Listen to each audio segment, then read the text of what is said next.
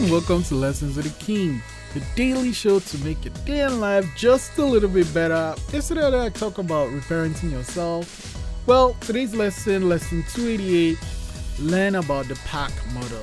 And the PAC model, you can read up on it, talk to your therapist about it, but you know, the Cliff Notes version is this the PAC model is parent, adult, and child, and this is all like each is an ego state. So the parent ego state is like where you copy behaviors, thoughts, and feelings from your parents or parent figures.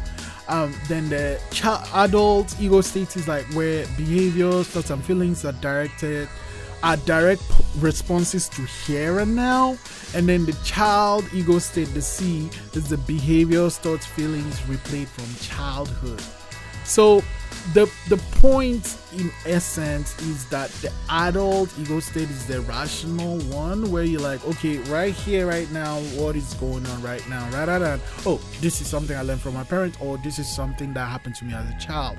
And it's a lot of work to get to that point, you know, where like the parents will be like, you can't do this thing, oh, this is right and that is wrong, and the child is like, oh my god, if you had great experiences in life, then you know that'll be okay.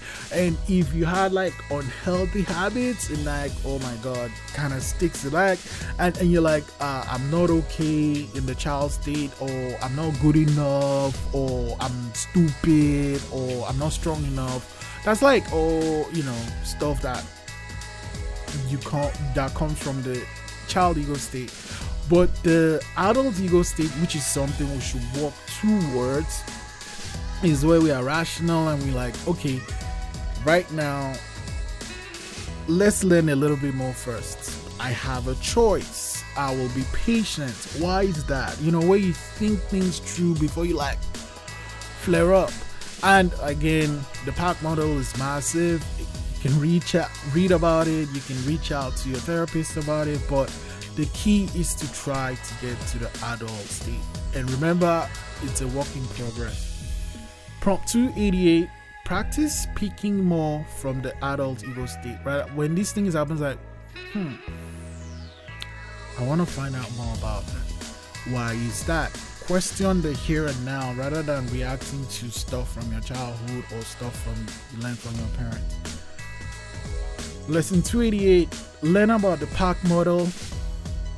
I'll see you tomorrow.